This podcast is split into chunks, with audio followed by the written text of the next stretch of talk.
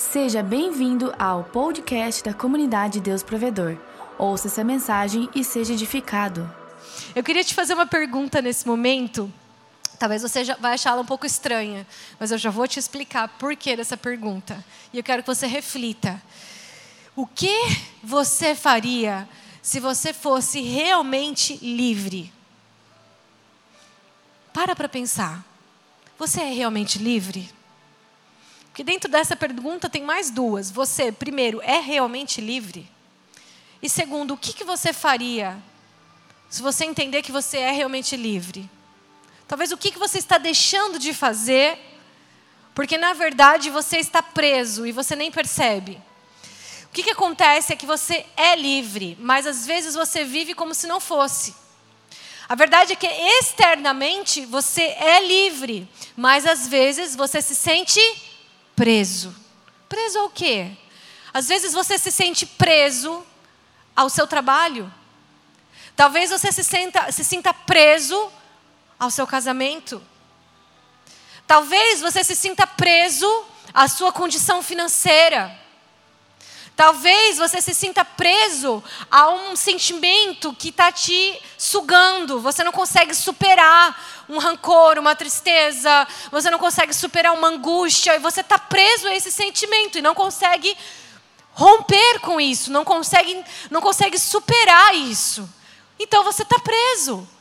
Então, externamente você é livre. Mas o problema não é externo. Nós vivemos num país livre livre, liberdade de expressão, com falta de respeito, inclusive, falta de responsabilidade muitas vezes, mas é livre. Mas internamente, às vezes você se encontra muito preso. E nesse momento eu queria que você refletisse comigo algo que é muito importante. Porque Cristo nos libertou para que nós sejamos verdadeiramente livres. Não pouco livres, não mais ou menos livres, não numa parte da nossa vida livres, não de vez em quando livres, não, verdadeiramente livres. Foi para isso que Cristo te libertou, para que você tivesse uma visão maior das coisas, para que você tivesse uma mente que pensasse além daquilo que as suas circunstâncias estão te mostrando, para que você não ficasse preso assim sentimentos que na verdade estão se sufocando. Porque uma coisa é você sentir tristeza. É lógico que nós sentimos tristezas, nós somos seres humanos. Situações acontecem, sentir tristeza não é o problema. O problema é ficar preso a uma tristeza, ficar preso a uma angústia. Quantos estão me entendendo? Então existe uma diferença muito grande em você ser ser humano e ter sentimentos, ou você realmente não conseguir romper com algumas coisas que estão te sugando. Queridos, nós precisamos entender, primeiro, que na verdade o que te faz sentir preso não são circunstâncias. Então você olha para o seu casamento e não está indo muito bem, não está como você gostaria e como Deus e como tem tido ataque nos casamentos. Misericórdia. Como os casamentos estão sendo atacados. Porque o diabo sabe, o inferno sabe que o seu casamento é um projeto original de Deus para refletir a glória de Deus nessa terra. O seu casamento, a sua família, foi criado sim para ser um núcleo, como se fosse uma igreja que recebe a presença de Deus. Ali deveria haver paz, alegria, harmonia. Não que exista perfeição em casamento, mas, de, mas deve ser saudável um lugar de paz. Como existe ataque nos casamentos?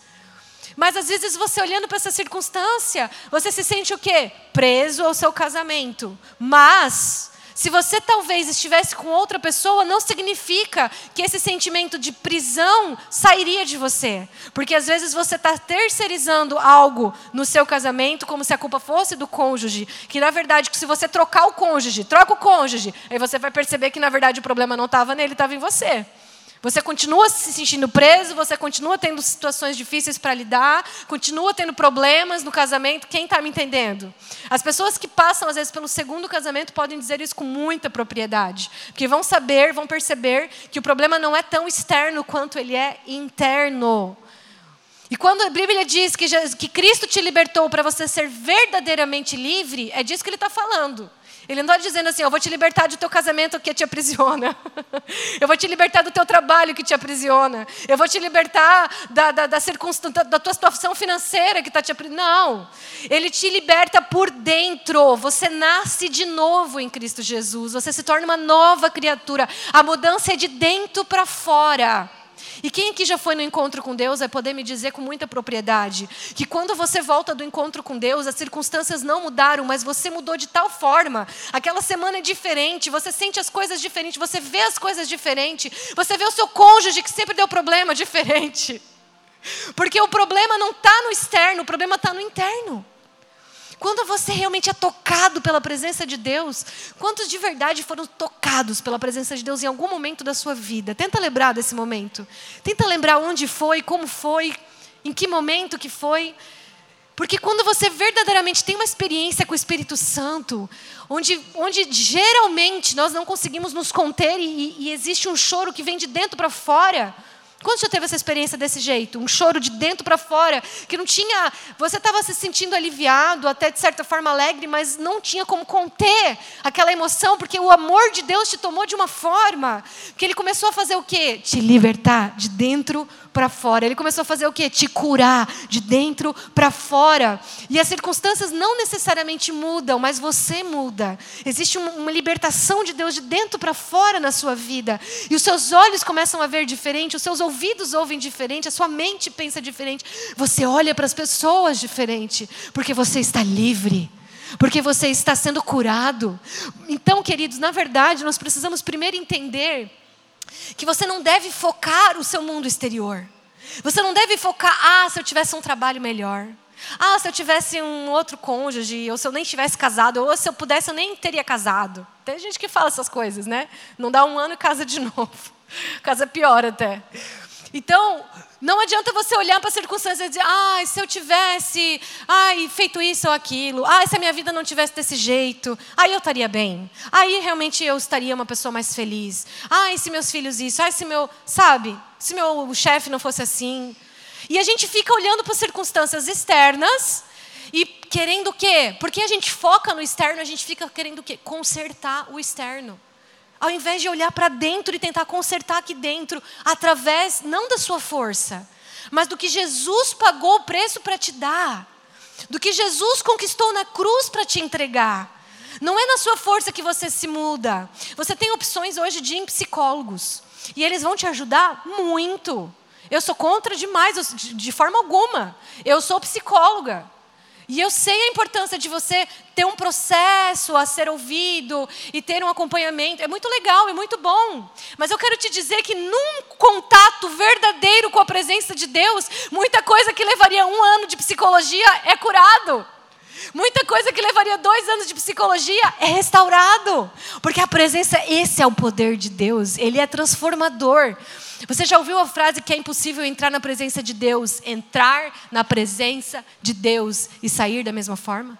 Quantos já ouviram essa frase? É impossível você ter um contato verdadeiramente com o Espírito Santo de Deus, com a presença de Deus e ficar a mesma pessoa.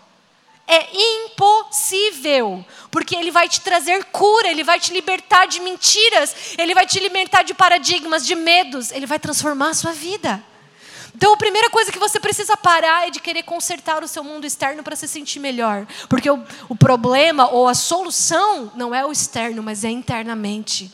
E por isso que a palavra de Deus diz que o justo viverá pela.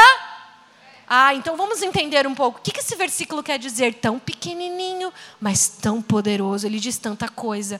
O justo viverá pela fé. Primeira pergunta: o que é viver pela fé? Viver pela fé, queridos, você já sabe que a fé é a certeza do quê?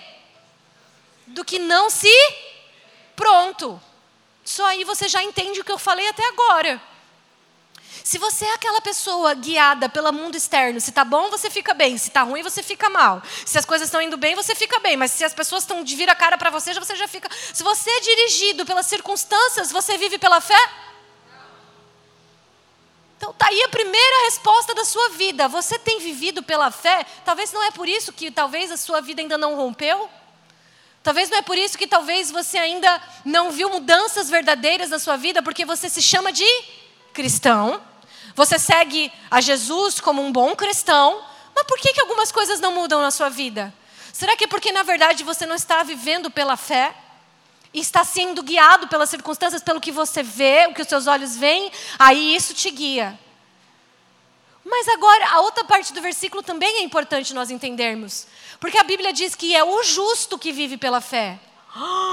Então quer dizer que quem não é guiado pela fé, mas é guiado pelas circunstâncias, não é justo? Hum, não sei. Depende do que você entende por justo. Porque aos olhos humanos, no senso comum, ser justo é o quê? Alguém que faz tudo certinho, segue a lei, faz a justiça, é uma pessoa justa. Sim ou não? Ao senso comum, aos olhos humanos, isso é ser justo. Então, a pessoa que pensa assim, ixi, eu erro tanto, eu faço isso, eu não sou justo.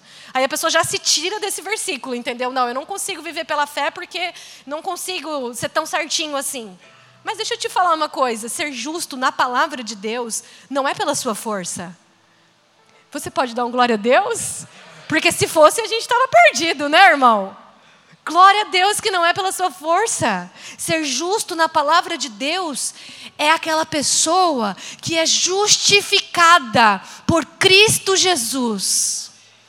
Aí eu vou te perguntar: o que é ser justificado por Cristo Jesus? Porque é uma palavra muito conhecida, mas pouco se entende. Posso te falar?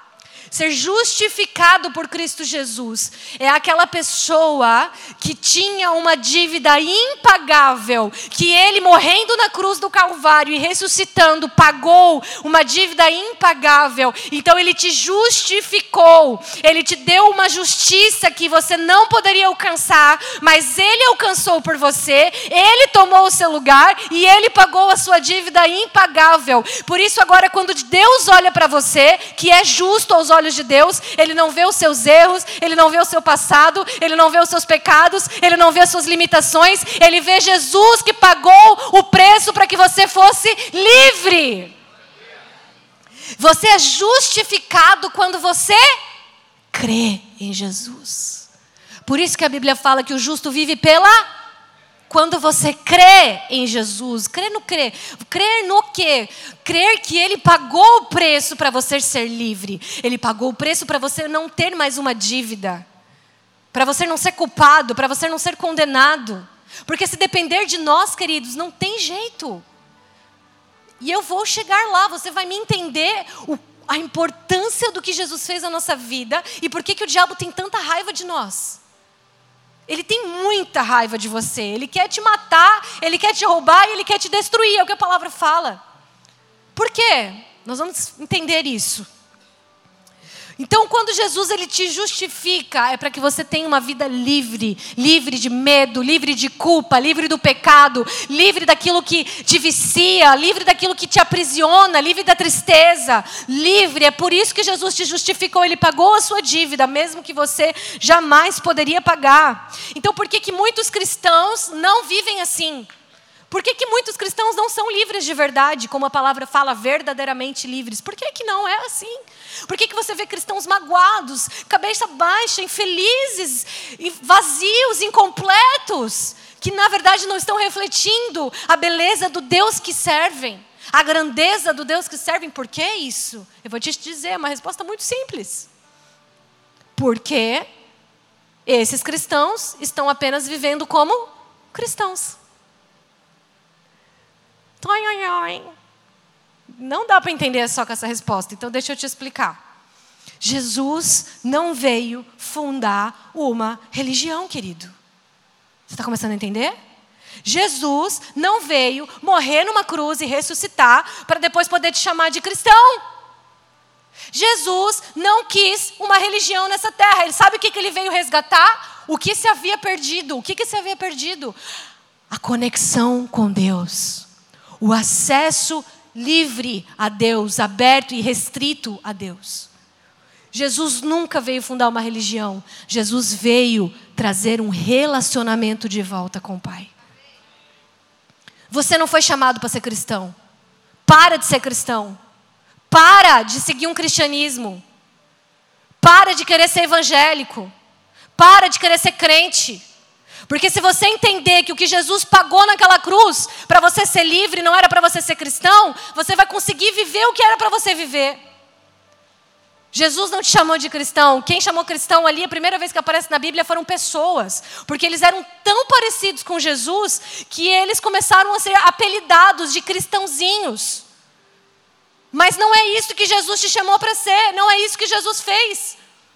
Ele veio te tornar filho, filha. Isso é completamente diferente de ser um cristão.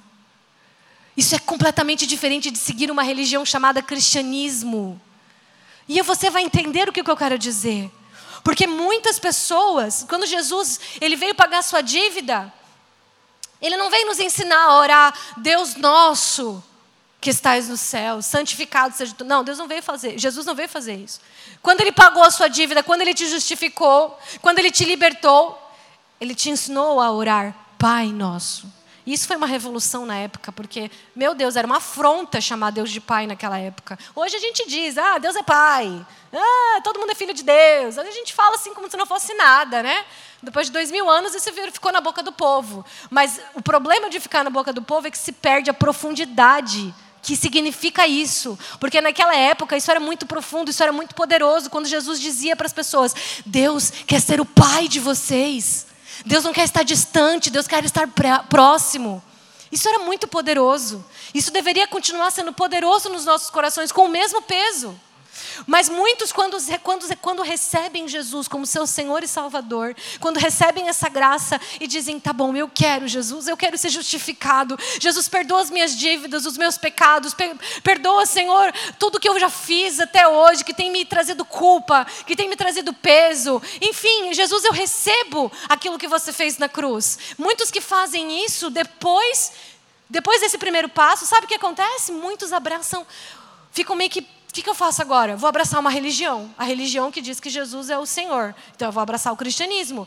Então eu vou passar a ser um bom cristão. E o que, que acontece depois disso? Elas se sentem como se tivessem que compensar o sacrifício de Jesus. Foi tão grande o que ele fez por mim. Era uma dívida impagável. E ele pagou por mim. E ele me ama de uma forma tão incondicional. Então, sabe o que, que às vezes muitos cristãos começam a fazer? Eles começam a se preocupar em cumprir regras. Posso, não posso. Isso aqui eu posso comer, isso aqui eu não posso comer, isso aqui eu posso me vestir, assim eu não posso me vestir. Ah, isso aqui eu posso ouvir, isso aqui eu não posso ouvir. Não, isso aqui está errado, isso aqui está certo. E eles começam a se preocupar em seguir regras. Qual é a regra que Jesus te deu? Me diz uma. Me diz uma regra que Jesus te deu. Só uma. Nem regra era. Era mandamento. Só dois: amar a Deus acima de todas as coisas e ao próximo como a ti mesmo. Só isso. Que regra que Jesus deixou? Nenhuma, mas quando você recebe a Jesus, você começa a querer seguir regras. Posso, não posso, faço, não faço, ouço, não ouço, como, não como, vou, não vou. Foi isso que Jesus fez na cruz? Foi, foi te dar regras? Não, queridos. Então, o que, que acontece? As pessoas, depois que recebem a Jesus, abraçam uma religião que ele não fundou, se preocupem em seguir regras para ver se eles conseguem pagar parcelado aquilo que Jesus pagou à vista, sem empréstimo, querido. Algumas pessoas tentam, começam a querer pagar no parcelado. Tá bom, eu vou fazendo aos pouquinhos, uma hora eu consigo compensar tudo que Jesus fez à vista. Ele pagou tudo de uma vez só, não me pede nada em troca, não me fez empréstimo nenhum, não me pediu para retornar esse pagamento, mas eu vou ver se, sendo um bom cristão, eu consigo compensar esse sacrifício e receber o agrado de ser agradável a Deus e sei lá o quê. Inconscientemente é isso que acontece muitas vezes. Mas qual é o problema disso? Qual é o problema disso? Qual é o problema de eu querer ser uma pessoa boa, fazer tudo certinho? Tem problema nisso, irmão? Tem. Ai, meu Deus, como assim tem problema em querer fazer tudo certinho? Depende de qual é a sua intenção. Se a sua intenção em ser um bom cristão é para agradar Jesus, está tudo errado. Porque quando você não era cristão, ele se agradava de você, ele te amava, ele te escolheu, ele te chamou primeiro, e, e ele morreu para você poder viver, e você não fez nada por isso. Aí agora que você recebeu ele, você tem que fazer para continuar sendo amado? Como assim? Qual é o problema de eu querer ser um bom cristão? O problema é que daí quando você não é, quando você erra, quando você falha numa regra, quando você cai em alguma coisa, aí você já se afasta de Jesus, porque pronto, eu não, né? Ele não vai gostar de mim agora. Eu não sou um bom cristão, eu não estou sendo um bom cristão, eu não estou seguindo a Jesus direitinho. Então aí você acaba se culpando. Aí você acaba se condenando, porque na verdade você está querendo fazer na força do seu braço as coisas, enquanto que você não entendeu a graça ainda. A graça te liberta, querido, não te aprisiona. Oh, Jesus, quando a gente entender isso, irmão, pode acreditar que a sua vida vai ser, já é boa, vai ser muito melhor. Sua vida já é top, ela vai ser top das galáxias daí. Sua vida já é 10, daí ela vai ser mil. Quando você entender a graça e o que Jesus espera de você, irmão, a sua vida vai ser tão leve, mas tão agradável, mas tão feliz, que ninguém vai te segurar. Aí sim que você vai ganhar gente para Jesus. Mas sabe por que a gente não ganha ninguém para Jesus? Por que a gente não consegue conquistar? Porque é pesado, a gente não quer trazer as pessoas num lugar pesado. Por que, que eu vou querer para as pessoas uma coisa que é pesada para mim? Você está entendendo, irmão? Por que, que às vezes as pessoas não querem seguir o Jesus que a gente segue? Porque está tão pesado para mim, eu não consigo mostrar para elas que é bom. Eu não consigo mostrar para elas que é leve. Eu não consigo mostrar para elas que é maravilhoso, que é libertador, que tem cura, que tem transformação, que tem perdão de graça. É difícil mostrar isso quando você quer ser um bom cristão. Quantos vocês estão me entendendo? Não precisa gostar, irmão, do que eu estou falando. Mas quantos vocês estão entendendo, digo amém. Quantos estão gostando, digam glória a Deus. Ah, isso aí, ó. Eita glória! Um bom filho gosta de verdade. Isso aí, irmão. Então, enquanto você se posicionar apenas como um bom cristão, querendo abraçar uma religião, enfim, tudo que eu falei até agora, você vai perder de receber o que o Pai deseja te oferecer. Porque o Pai, ele não dá para o cristão, ele dá para o filho. Aí você está lá, oh Deus, eu estou precisando. Oh Jesus, está difícil. Oh, meu Deus, olha a minha situação.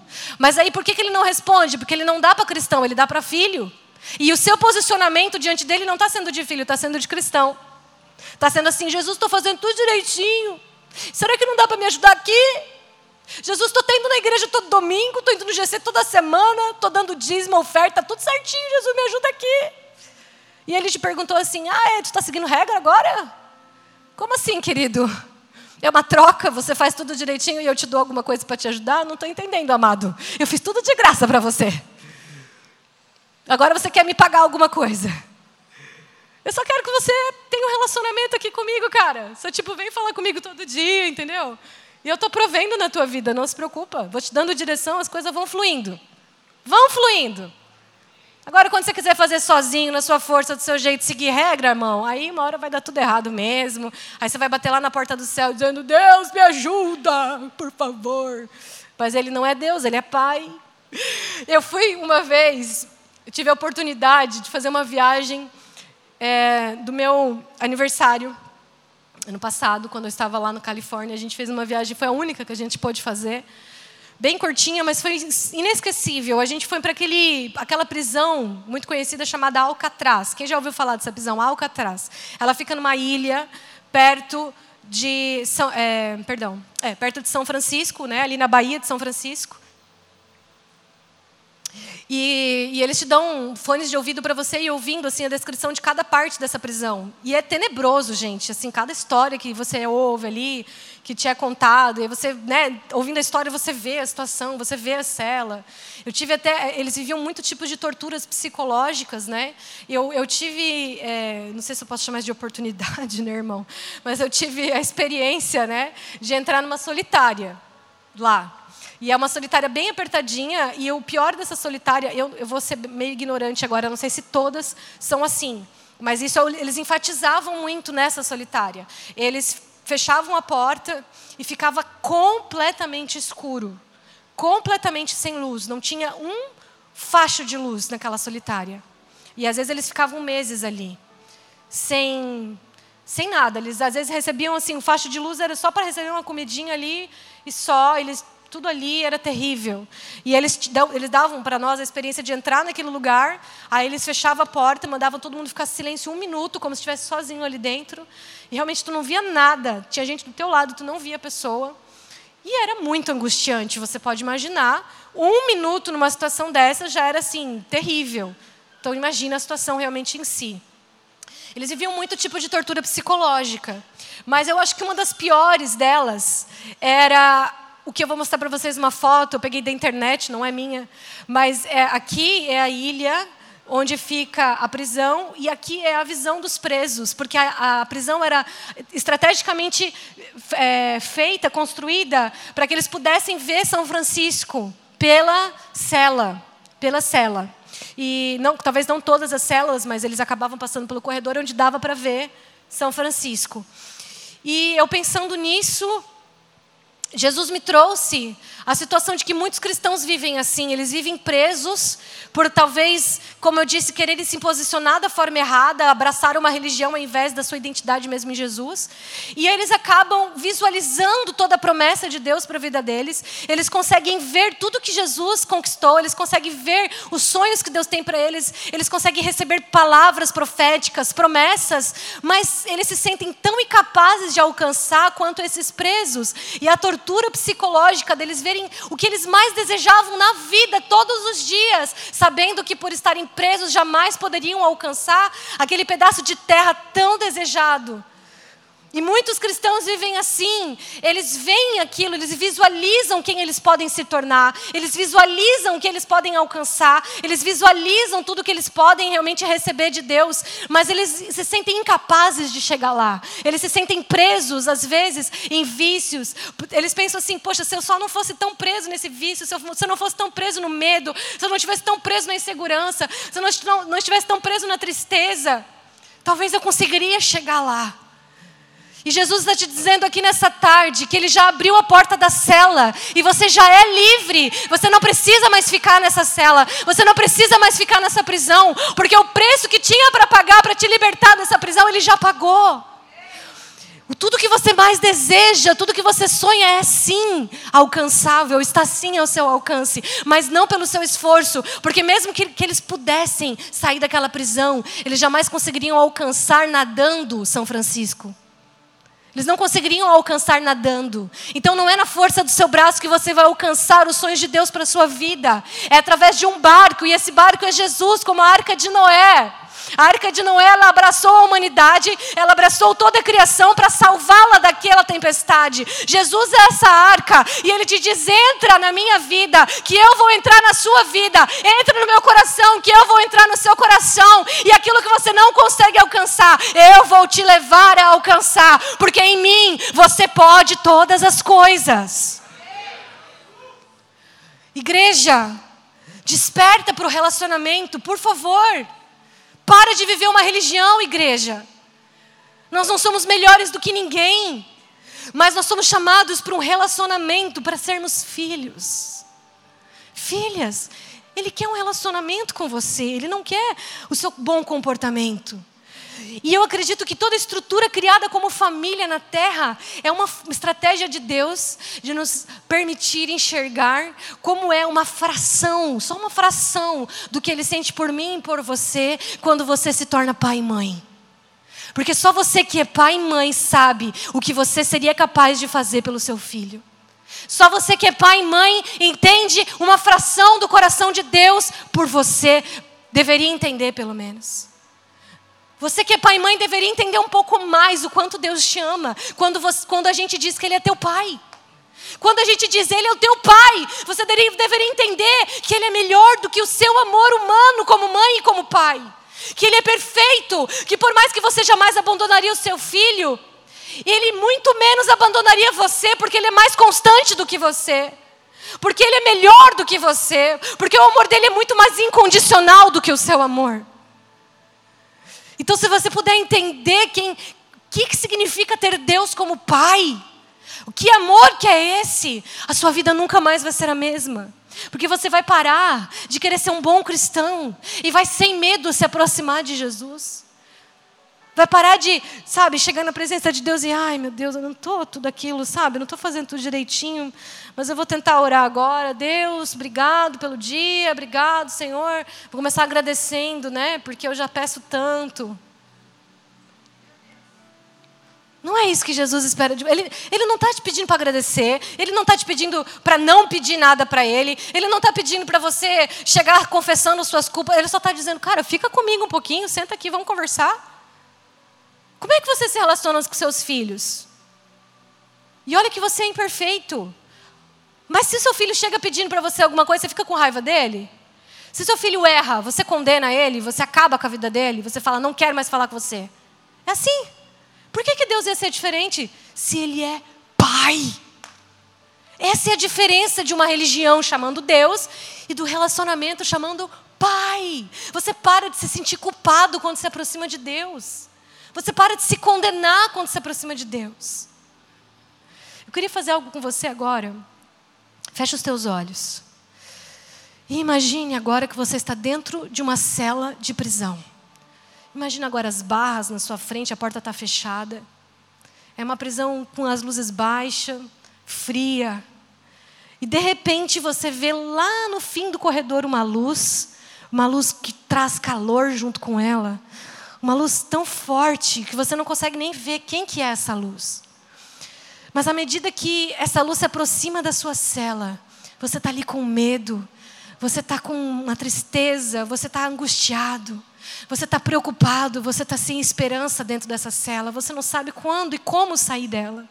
E essa luz vai se aproximando, e ela vai se aproximando diretamente para a sua cela. Ela vai diretamente na sua direção. Você não chamou, você não fez nada, você não pagou por nada, mas ela te escolheu. Essa luz começou a chegar perto de você. E só quando ela foi se aproximando, você pôde perceber que essa luz era Jesus. Jesus estava te escolhendo e ele estava começando a chegar perto da sua cela. E quando ele se coloca na frente da sua cela, ele diz que ele pagou todo o preço necessário para a sua liberdade, para a liberdade que era impossível na sua vida. Ele te dá essa notícia. E com um sorriso no rosto, Jesus Abre a sua cela, ele mesmo abre, ele faz questão de ser ele quem vai abrir a sua cela. Ele não deixa nenhum soldado abrir, ele faz sozinho. Ele abre a sua cela e ele com um sorriso no rosto te diz: "Agora a decisão é sua. Eu já fiz tudo o que eu tinha para fazer para te tirar dessa cela. Mas agora você precisa decidir se você vai sair ou se você vai ficar aí dentro, filho." E Jesus te espera pacientemente com um sorriso no rosto, feliz porque Ele pagou tudo que tinha que ser pago para você sair de lá.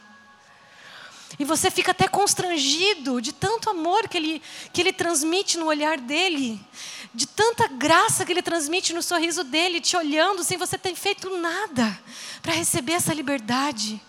Na verdade, você até merecia ficar preso. Na verdade, você até merecia não sair mais daquela prisão. Então você se sente constrangido quando o amor de Jesus, através dos seus olhos, te convida, faz agora a sua decisão, eu te chamo, sai dessa cela. Sai dessa cela, filho. E aí, mesmo constrangido, você decide dar os primeiros passos em direção a Jesus. Mesmo constrangido, você diz: Eu não quero mais ficar aqui, eu estou sofrendo demais aqui. Então você, com a cabeça baixa, começa a dar os primeiros passos em direção à sua liberdade. E ainda de cabeça baixa, você sente um braço te envolvendo. E Jesus começa a te dar um abraço, te envolvendo no abraço dele.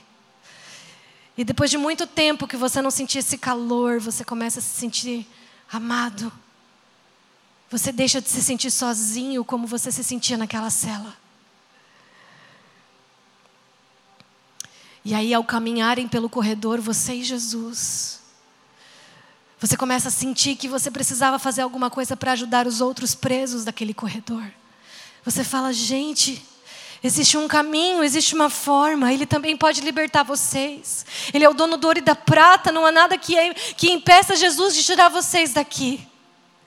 E Jesus diz assim para você: Eu tenho muitas notícias boas para te dar, mais do que essa aqui. Sabe, filho, eu paguei por toda a sua dívida com a sociedade. Tudo que você fez que te culpava já está pago, você não é mais culpado. Você está perdoado agora. Filho, agora eu posso te levar livre para uma terra firme.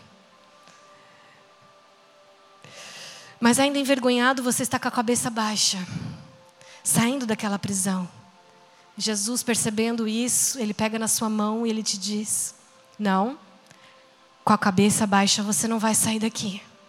Porque o preço que eu paguei não foi só pela sua liberdade. Filho, eu preciso que você saiba que você vai sair daqui com uma nova vida. Você vai sair daqui agora dessa cela como uma nova criatura. Filho, eu preciso que você entenda que eu não te dei apenas liberdade, eu também estou te trazendo honra de volta. Eu estou te trazendo, filho, um novo nome. Você não é mais o mentiroso, você não é mais o adúltero, você não é mais o viciado, você não é mais o bêbado. Não, não, não, não, isso não te define mais agora, filho. A partir de hoje, levanta a sua cabeça, porque eu te dei uma nova nova certidão de nascimento. E a partir de hoje, filho, você vai ser chamado de filho amado. Contemple a sua liberdade. Eu não paguei para você ficar com a cabeça baixa. O meu preço foi bem alto. Não só para te dar liberdade, mas para te dar honra. Para fazer você ser parte da minha família. Pode abrir os seus olhos. Jesus não abriu um novo e vivo caminho. Ele não pagou o preço que ele pagou para te dar um Deus, para te dar uma religião. Jesus não pagou o preço que ele pagou para te dar regras. Ou para te apenas dar liberdade e você continuar com a cabeça baixa, envergonhado por tudo que você fez. Uh -uh. Jesus pagou o preço que ele pagou para te fazer uma nova criatura, para te dar uma nova identidade, para mudar o seu nome, para mudar a sua história, para te dar uma nova vida, dia após dia, num processo de um relacionamento com Ele, porque nós somos transformados de glória em glória, e a glória é o próprio Deus tocando a sua vida. É no relacionamento com o próprio Deus que você é transformado. Não é por uma religião. Você precisa entender o seu valor de uma vez por todas. Você precisa entender que quando Deus criou o mundo, quando Deus Criador fez todas as coisas, Ele fez as árvores, Ele fez os céus, Ele fez os animais, Ele só usou a palavra. Ele usou o poder da palavra para criar todas as coisas. Haja luz, que hajam árvores frutíferas, que hajam animais, os répteis, as aves, que haja, que haja. E depois de cada criação, ele viu que era bom. Porque tudo que Deus faz é bom, inclusive você. Mas quando ele decidiu criar o homem, ele não usou o poder da palavra. Quando ele decidiu criar você, Deus desceu à terra ele se ajoelhou e ele sujou as mãos dele com barro, formando um boneco de barro. Ele não usou o poder da palavra, ele usou as próprias mãos e sujou elas para criar você. Quando ele te criou, ele se envolveu com a sua criação. Ele se envolveu com quem você é, porque você não é uma criação, você é um filho que carrega o DNA de Deus. Eu começo a imaginar aquela criação, os anjos vendo, se admirando com tudo que estava sendo feito, com Deus trazendo ordem para a terra. Eu começo a imaginar a expectativa dos anjos olhando: Uau! Uau! Olha esse planeta, que incrível! Se formando!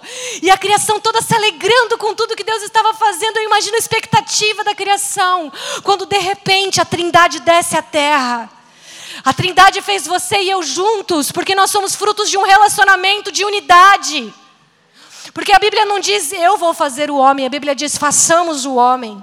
Está no plural. Deus Pai, Deus Filho, Deus Espírito Santo se envolveram com a nossa criação, com a nossa formação, porque nós somos frutos de uma unidade.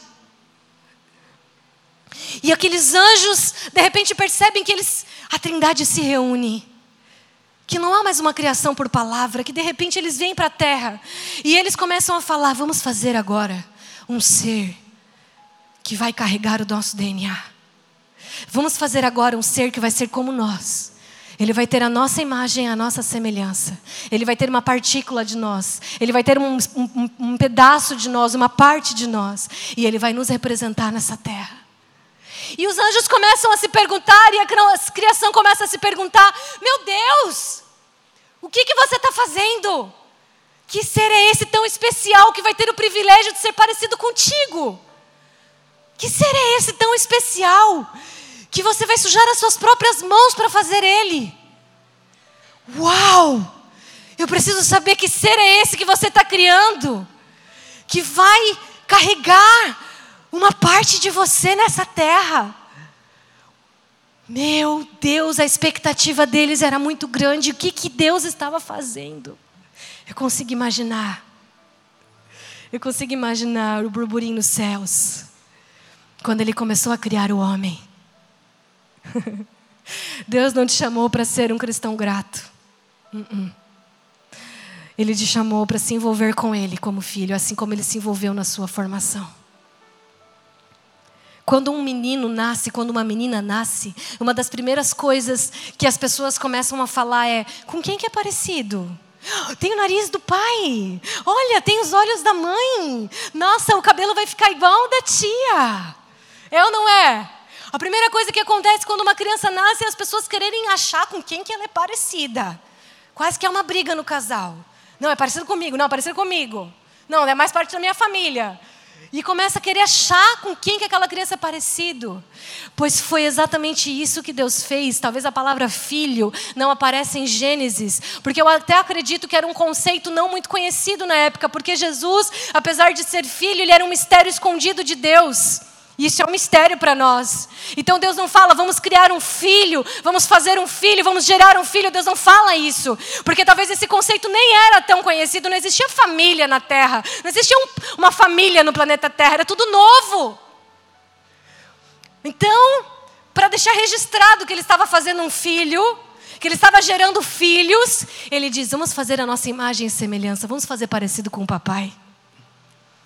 Ele vai nascer parecido comigo, a minha imagem, a minha semelhança. Você carrega uma partícula de Deus em você. Você é como Deus. E se isso não fosse importante, se você entender isso não fosse importante, preste atenção: o diabo não usaria essa estratégia para derrubar a humanidade. Ele usou essa estratégia, fazendo Eva e Adão duvidar de, quem eles, de que eles eram como Deus. Muitos já me ouviram pregar sobre isso, mas eu preciso relembrar alguns, ou, ou ensinar algum. Quando Satanás chegou para Eva, ele disse: Se você comer dessa fruta, você vai ser como Deus. Sim ou não? Quantos conhecem a história? Quando ele chegou para Eva, ele disse: Se você comer dessa fruta, você vai ser como Deus. E eu te pergunto: ela já não era como Deus? Ela já não tinha imagem e semelhança de Deus? Ela já não carregava o DNA de Deus como filha? Sim ou não? Pois o que, que o diabo fez? Foi trazer dúvida para quem ela era em Deus, para a importância que ela tinha para Deus, para o valor que ela já carregava, sendo como filha de Deus. E se isso não bastasse, Satanás tentou a mesma estratégia com Jesus. A primeira fala, a única fala de Deus em público no batismo de Jesus. Ele poderia ter dito: Eis aqui o Salvador do mundo. Ele poderia ter dito: Eis o Cordeiro de Deus que tira o pecado do mundo. Ele poderia ter dito: Esse é perfeito, não precisava estar se batizando. Por isso que eu amo ele. Ele me obedece. Não, ele podia ter dito um monte de coisa, mas ele escolheu dizer algo estratégico, porque nada na Bíblia é por acaso. Ele escolheu dizer: Este é o meu filho amado, em quem eu tenho prazer. E Jesus, ele veio para ser o nosso modelo. Ele veio para ser o meu e o seu modelo. O que, o que Deus está dizendo naquele momento? Ele quer que você saiba que Jesus tomou o seu lugar para você tomar o lugar dele. Jesus quer que você entenda que ele se tornou um pecador mesmo sem pecado, para você poder ser um filho mesmo sem poder ser filho. Hoje você tem direito de ser chamado filho de Deus, porque Jesus tomou o seu lugar de pecador. Ele trocou de lugar com você. E quando Deus diz para Jesus: Este é o meu filho amado, Ele está dizendo para mim e para você: Este é o lugar que eu quero que você ocupe. Mas logo depois que Jesus ouviu isso de Deus, do próprio Deus, audivelmente, o próprio Jesus ouviu isso dele. O que, que aconteceu? Ele foi levado ao deserto e de três tentativas de fazer Jesus sair do seu propósito, três tentativas de Satanás de derrubar Jesus, três tentativas, ele usou duas, mais que a metade, com a mesma estratégia que ele usou com Eva. Ele, ele disse para Jesus assim: Se tu és o filho de Deus, o que, que ele fez? Ele colocou em dúvida a identidade de que ele era filho. Se tu és o filho de Deus, transforma essas pedras em pães. Se tu és o filho de Deus, se joga daqui. Se tu és o filho de Deus. Agora eu te pergunto, irmão, você acha?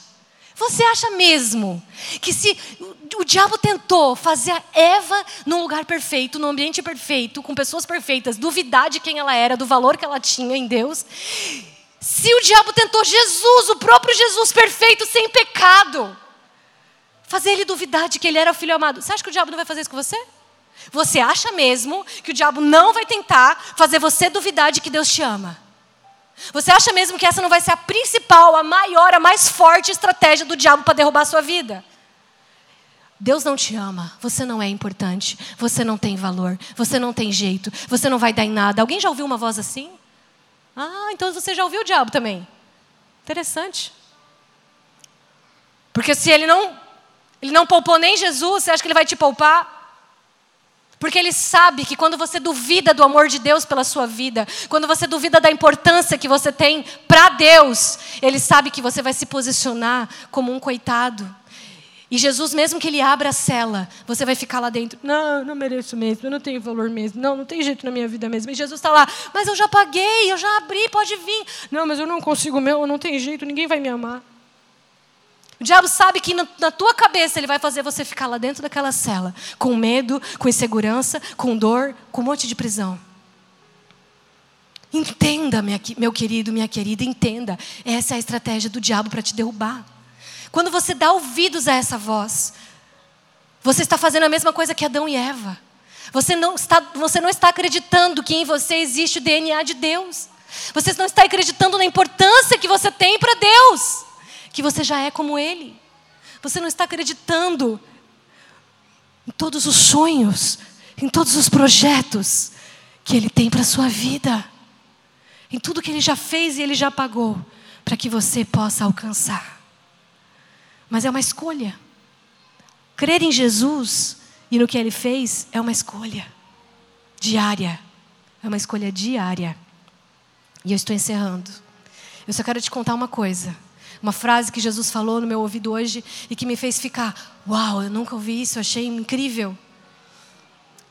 Quando Satanás ele foi expulso dos céus, ele foi expulso porque ele estava querendo ser como? Quem sabe dessa história? Está lá na Bíblia, gente, é só ler. Satanás estava querendo usurpar o lugar de. Ele queria ser como Deus. A, a, a ganância de Satanás era querer ser como Deus. Por isso ele foi expulso da presença de Deus. E sabe o que, que Deus fez? O maior castigo de Satanás não foi ser expulso da presença de Deus, porque ele nem valorizava a presença de Deus. Se ele valorizasse, ele não estava fazendo o que ele estava fazendo, sim ou não? Ele não valorizava a presença de Deus. O maior castigo de Satanás para Satanás não foi ser expulso do céu. O maior castigo de Satanás foi ver Deus dando de graça para o homem aquilo que ele tentou conquistar com força. Você foi criado você foi criada para mostrar o amor e a grandeza de Deus e para indicar Satanás. Isso é, isso é vocabulário de mãe de dois bebês, né? Está indicando a sua irmã? O maior castigo de Satanás foi ver Deus dando para você de graça, ser como Ele, o que o diabo tentou conquistar à força. Deus não tem problema de fazer seres parecidos com Ele. Deus tem problema com orgulho. Deus tem problema com arrogância, com tentar fazer na força do braço, com tentar dar conta sozinho, com não precisar do sacrifício de Jesus. Quando você acha que não precisa do sacrifício de Jesus, ou quando você acha que o sacrifício de Jesus não é suficiente para perdoar os seus pecados, inconscientemente você está negando esse sacrifício e você está mais perto de, do, que, do coração de Satanás do que do coração de Deus. Porque Deus sempre foi gracioso. Eu tenho certeza que com Satanás, com Lúcifer, Deus era gracioso também. Mas Lúcifer negou essa graça e disse: Não, eu quero mais. Quando você nega o sacrifício de Jesus, achando que ele não foi suficiente para te perdoar, para te amar, você está sendo arrogante. Mas Jesus te chamou para caminhar com Ele, lado a lado, como um filho amado. E eu quero saber nessa noite se existe alguém aqui que nunca entregou a sua vida para Jesus. Existe alguém aqui que nunca entregou a sua vida para Jesus e hoje você quer sair daqui sentindo que a sua vida vai ser uma nova história, que a partir de hoje você vai ser uma nova criatura, que o seu passado vai ser apagado, que os seus erros não vão se contar mais e você vai ter uma nova chance a partir de hoje. O seu nome vai ser escrito num livro da vida, o livro da eternidade, e você vai poder caminhar lado a lado com Jesus saindo de uma prisão e vivendo a liberdade que ele conquistou para você. Existe alguém aqui que nunca tomou essa decisão?